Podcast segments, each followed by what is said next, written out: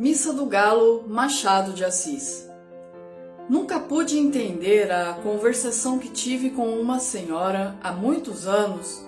Contava eu 17 e ela 30. Era noite de Natal. Havendo ajustado com um vizinho irmos à missa do galo, preferi não dormir. Combinei que eu iria acordá-lo à meia-noite. A casa em que eu estava hospedado era do escrivão Menezes, que fora casado em primeiras núpcias com uma de minhas primas. A segunda mulher, Conceição, e a mãe desta acolheram-me bem quando vim, com vim de Mangaratiba para o Rio de Janeiro meses antes, a estudar preparatórios. Vivia tranquilo naquela casa assobradada da Rua do Senado, com os meus livros, poucas relações, alguns passeios. A família era pequena, o escrivão, a mulher, a sogra e duas escravas, costumes velhos. Às dez horas da noite toda a gente estava nos quartos, às dez e meia a casa dormia. Nunca tinha ido ao teatro, e mais de uma vez ouvindo dizer ao Menezes que ia ao teatro, pedi-lhe que me levasse consigo. Nessas ocasiões a sogra fazia uma careta e as escravas riam a socapa. Ele não respondia, vestia-se, saía e só tornava na manhã seguinte. Mais tarde é que eu soube que o teatro era um eufemismo em ação. Menezes trazia amores com uma senhora, separada do marido e dormia fora de casa uma vez por semana.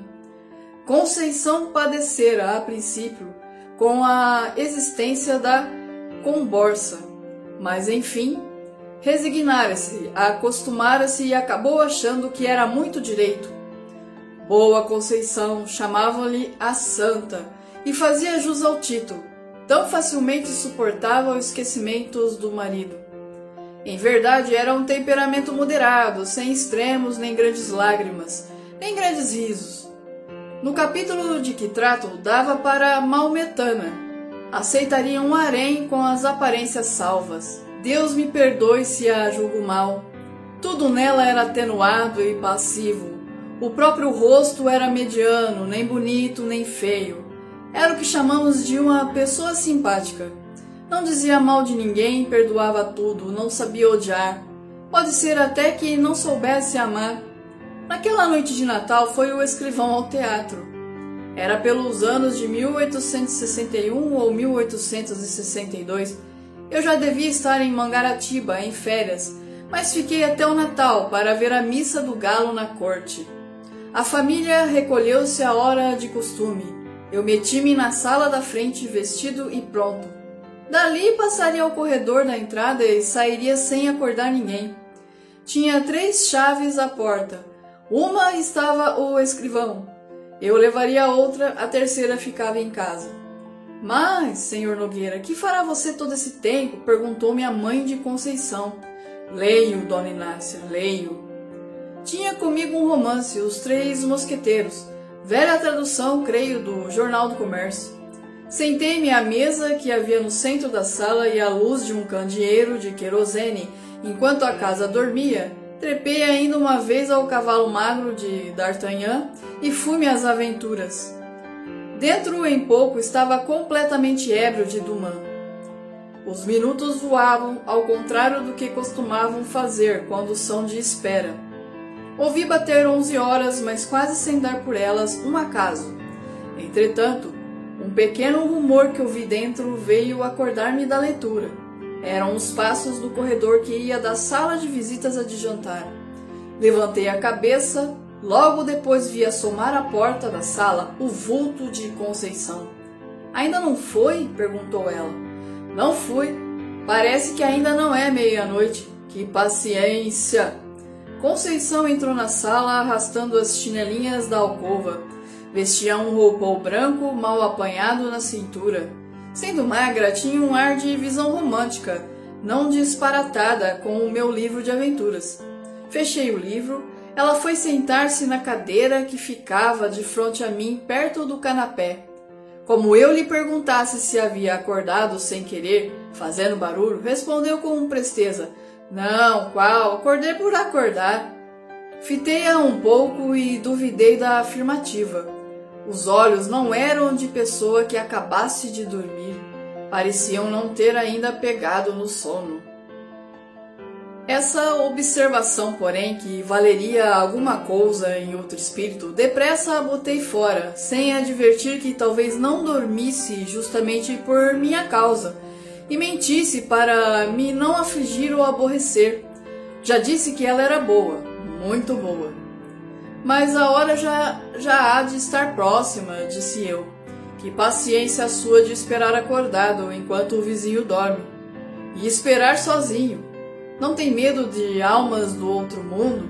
Eu cuidei que se assustasse quando me viu. Quando ouvi os passos, estranhei, mas a senhora apareceu logo. Que é que estava lendo? Não diga, já sei. O romance dos mosqueteiros. Justamente, é muito bonito. Gosta de romances? Gosto. Já leu a Moreninha? Do Doutor Macedo? Tenho lá em Mangaratiba. Eu gosto muito de romances, mas leio pouco por falta de tempo. Que romances é que você tem lido? Comecei a dizer-lhe os nomes de alguns. Conceição ouvia-me com a cabeça reclinada no espaldar, enfiando os olhos por entre as pálpebras meio cerradas, sem os tirar de mim. De vez em quando passava a língua pelos beiços para umedecê-los. Quando acabei de falar, não me disse nada. Ficamos assim alguns segundos. Em seguida, via endireitar a cabeça, cruzar os dedos e sobre eles pousar o queixo tendo os cotovelos nos braços da cadeira, tudo sem desviar de mim os grandes olhos espertos. Talvez esteja aborrecida, pensei eu. E logo alto: Dona Conceição, creio que vão sendo horas. E eu: Não, não, ainda é cedo. Vi agora o mesmo relógio, são onze e meia. Tem tempo. Você, perdendo a noite, é capaz de não dormir de dia? Já tenho feito isso. Eu não, perdendo uma noite, no outro dia estou que não posso, e meia hora que seja hei de passar pelo sono. Mas também estou ficando velha. Que velho que, dona Conceição? Tal foi o calor de minha palavra que a fez sorrir. De costume tinha os gestos demorados e as atitudes tranquilas. Agora, porém, Ergueu-se rapidamente, passou para o outro lado da sala e deu alguns passos entre a janela da rua e a porta do gabinete do marido. Assim, com o desalinho honesto que trazia, dava-me uma impressão singular. Magra, embora tinha não sei que balanço no andar, como quem lhe custa levar o corpo. Essa feição nunca me pareceu tão distinta como naquela noite. Parava algumas vezes examinando um trecho de cortina ou consertando a posição de algum objeto no aparador. Afinal, deteve-se ante mim com a mesa de permeio. Estreito era o círculo de suas ideias. Tornou ao espanto por de ver, de me ver esperar acordado. Eu repeti-lhe o que ela sabia, isto é, que nunca ouvira a missa do galo na corte e não queria perdê-la. Mesma missa da roça, todas as missas se parecem. Acredito, mas aqui há de haver mais luxo e mais gente também. Olhe, a Semana Santa na corte é mais bonita que na roça. São João não digo, nem Santo Antônio. Pouco a pouco tinha se reclinado, fincar os cotovelos no mármore da mesa e meter o rosto entre as mãos espalmadas. Não estando abotoadas as mangas, caíram naturalmente e eu vi-lhe metade dos braços muito claros e menos magros do que se poderiam supor. A vista não era nova para mim, posto também não fosse comum. Naquele momento, porém, a impressão que tive foi grande. As veias eram tão azuis que, apesar da pouca claridade, podia contá-las do meu lugar. A presença de Conceição espertara-me ainda mais que o livro. Continuei a dizer o que pensava das festas da roça e da cidade e de outras coisas que iam vindo à boca. Falava emendando os assuntos sem saber por que, variando deles ou tomando os primeiros, e rindo para fazê-la sorrir e ver-lhe os dentes que luziam de brancos, todos iguaizinhos. Os olhos dela não eram bem negros, mas escuro. O nariz, seco e longo, um tantinho curvo, dava-lhe ao rosto um ar interrogativo. Quando eu alteava um pouco a voz, ela reprimia-me.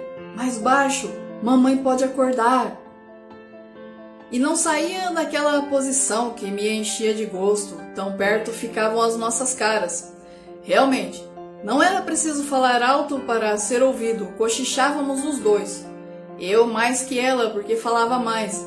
Ela às vezes ficava séria, muito séria, com a testa um pouco franzida. Afinal, cansou, trocou de atitude e de lugar. Deu volta à mesa e veio sentar-se do meu lado no canapé. Voltei-me e pude ver a furto o bico das chinelas, mas foi só o tempo que ela gastou em sentar-se. O roupão era comprido e cobriu-as logo. Recordo-me que eram pretas. Conceição disse baixinho. Mamãe está longe, mas tem o sono muito leve. Se acordasse agora, coitada, tão cedo não pegava no sono. Eu também sou assim. O quê? perguntou ela, reclinando o corpo para ouvir melhor. Fui sentar-me na cadeira que ficava ao lado do canapé e repeti-lhe a palavra. Riu-se da coincidência. Também ela tinha o sono leve. Éramos três sonos leves. Há ocasiões em que sou como uma mãe, acordando. Custa-me dormir outra vez. Rolo na cama à toa, levanto-me, acendo vela, passeio, torno a deitar-me e nada. Foi o que lhe aconteceu hoje. Não, não, atalhou ela. Não entendi a negativa. Ela pode ser que também não entendesse. Pegou das pontas do cinto e bateu com ela sobre os joelhos, isto é, o joelho direito, porque acabava de cruzar as pernas.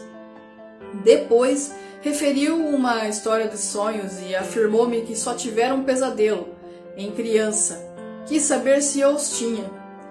A conversa reatou-se assim lentamente, longamente, sem que eu desse pela hora nem pela missa.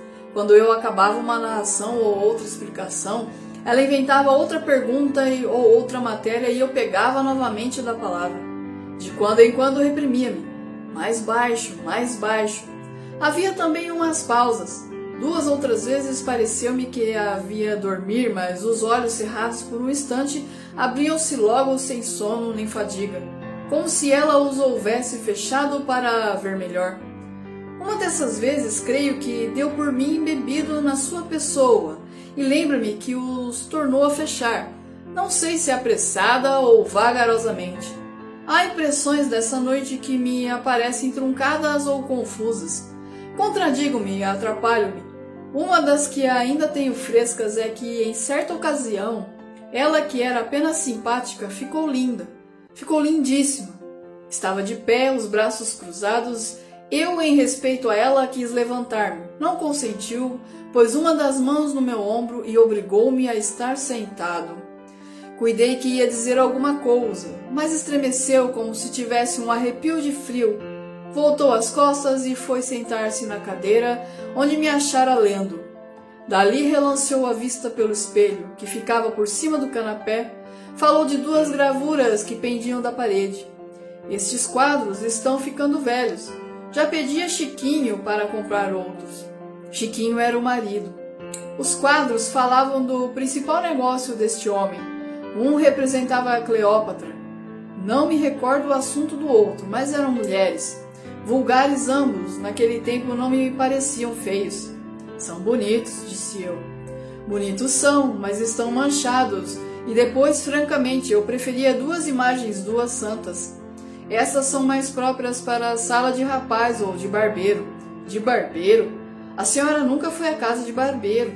Mas imagino que os fregueses, enquanto esperam, falam de moças e namoros, e naturalmente o dono da casa alegra a vista deles com figuras bonitas. Em casa de família, é que não acho próprio. É o que eu penso, mas eu penso muita coisa assim esquisita. Seja o que for, não gosto dos quadros. Eu tenho uma Nossa Senhora da Conceição, minha madrinha, muito bonita. Mas é de escultura. Não se pode pôr na parede, e nem eu quero. Está no meu oratório. A ideia do oratório trouxe-me a da missa. Lembrou-me que podia ser tarde e quis dizê-lo. Penso que cheguei a abrir a boca, mas logo a fechei para ouvir o que ela contava, com doçura, com graça, com tal moleza, que trazia preguiça à minha alma e fazia esquecer a missa e a igreja. Falava de suas devoções de menina e moça. Em seguida, referia umas anedotas de baile, uns casos de passeio, reminiscências de Paquetá, tudo de mistura, quase sem interrupção. Quando cansou do passado, falou do presente, dos negócios da casa, das canseiras de família, que lhe diziam ser muitas, antes de casar, mas não eram nada. Não me contou, mas eu sabia que casara aos 27 anos. Já agora não trocava de lugar como a princípio e quase não saíra da mesma atitude. Não tinha os grandes olhos compridos e entrou a olhar à toa para as paredes. Precisamos mudar o papel da sala, disse daí a pouco, como se falasse consigo.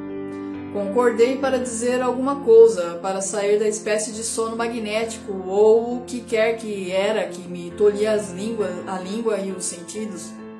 Queria e não queria acabar a conversação Fazia esforço para arredar os olhos dela e arredava-os por um sentimento de respeito, mas a ideia de parecer que era aborrecimento quando não era, levava meus olhos outra vez para a Conceição. A conversa ia morrendo. Na rua, o silêncio era completo. Chegamos a ficar por um tempo, não posso dizer quanto, inteiramente calados. O rumor único e escasso era um roer de camundongo no gabinete, que me acordou daquela espécie de sonolência. Quis falar dele, mas não achei modo. Conceição parecia estar devaneando. Subitamente ouvi uma pancada na janela do lado de fora e uma voz que bradava: Missa do Galo, Missa do Galo. Aí está o companheiro, disse ela levantando-se. Tem graça, você é que ficou de ir acordá-lo. Ele é que vem acordar você. Vá, que hão de ser horas, adeus. Já serão horas? perguntei. Naturalmente. Missa do galo, repetiram de fora batendo. Vá, vá, não se faça esperar, a culpa foi minha, adeus até amanhã. E com o mesmo balanço de corpo, Conceição enfiou pelo corredor dentro, pisando mansinho. Saí à rua e achei o vizinho que esperava. Guiamos dali para a igreja. Durante a missa, a figura de Conceição interpôs-se mais de uma vez entre mim e o padre. Fiquei isso a conta dos meus 17 anos. Na manhã seguinte ao almoço, falei da missa do galo e da gente que estava na igreja sem excitar a curiosidade de Conceição. Durante o dia, achei-a como sempre, natural, benigna, sem nada que fizesse lembrar a conversação da véspera. Pelo ano bom, fui para Mangaratiba. Quando tornei ao Rio de Janeiro em março, o escrivão tinha morrido de apoplexia. Conceição morava no Engenho Novo, mas nem a visitei nem a encontrei.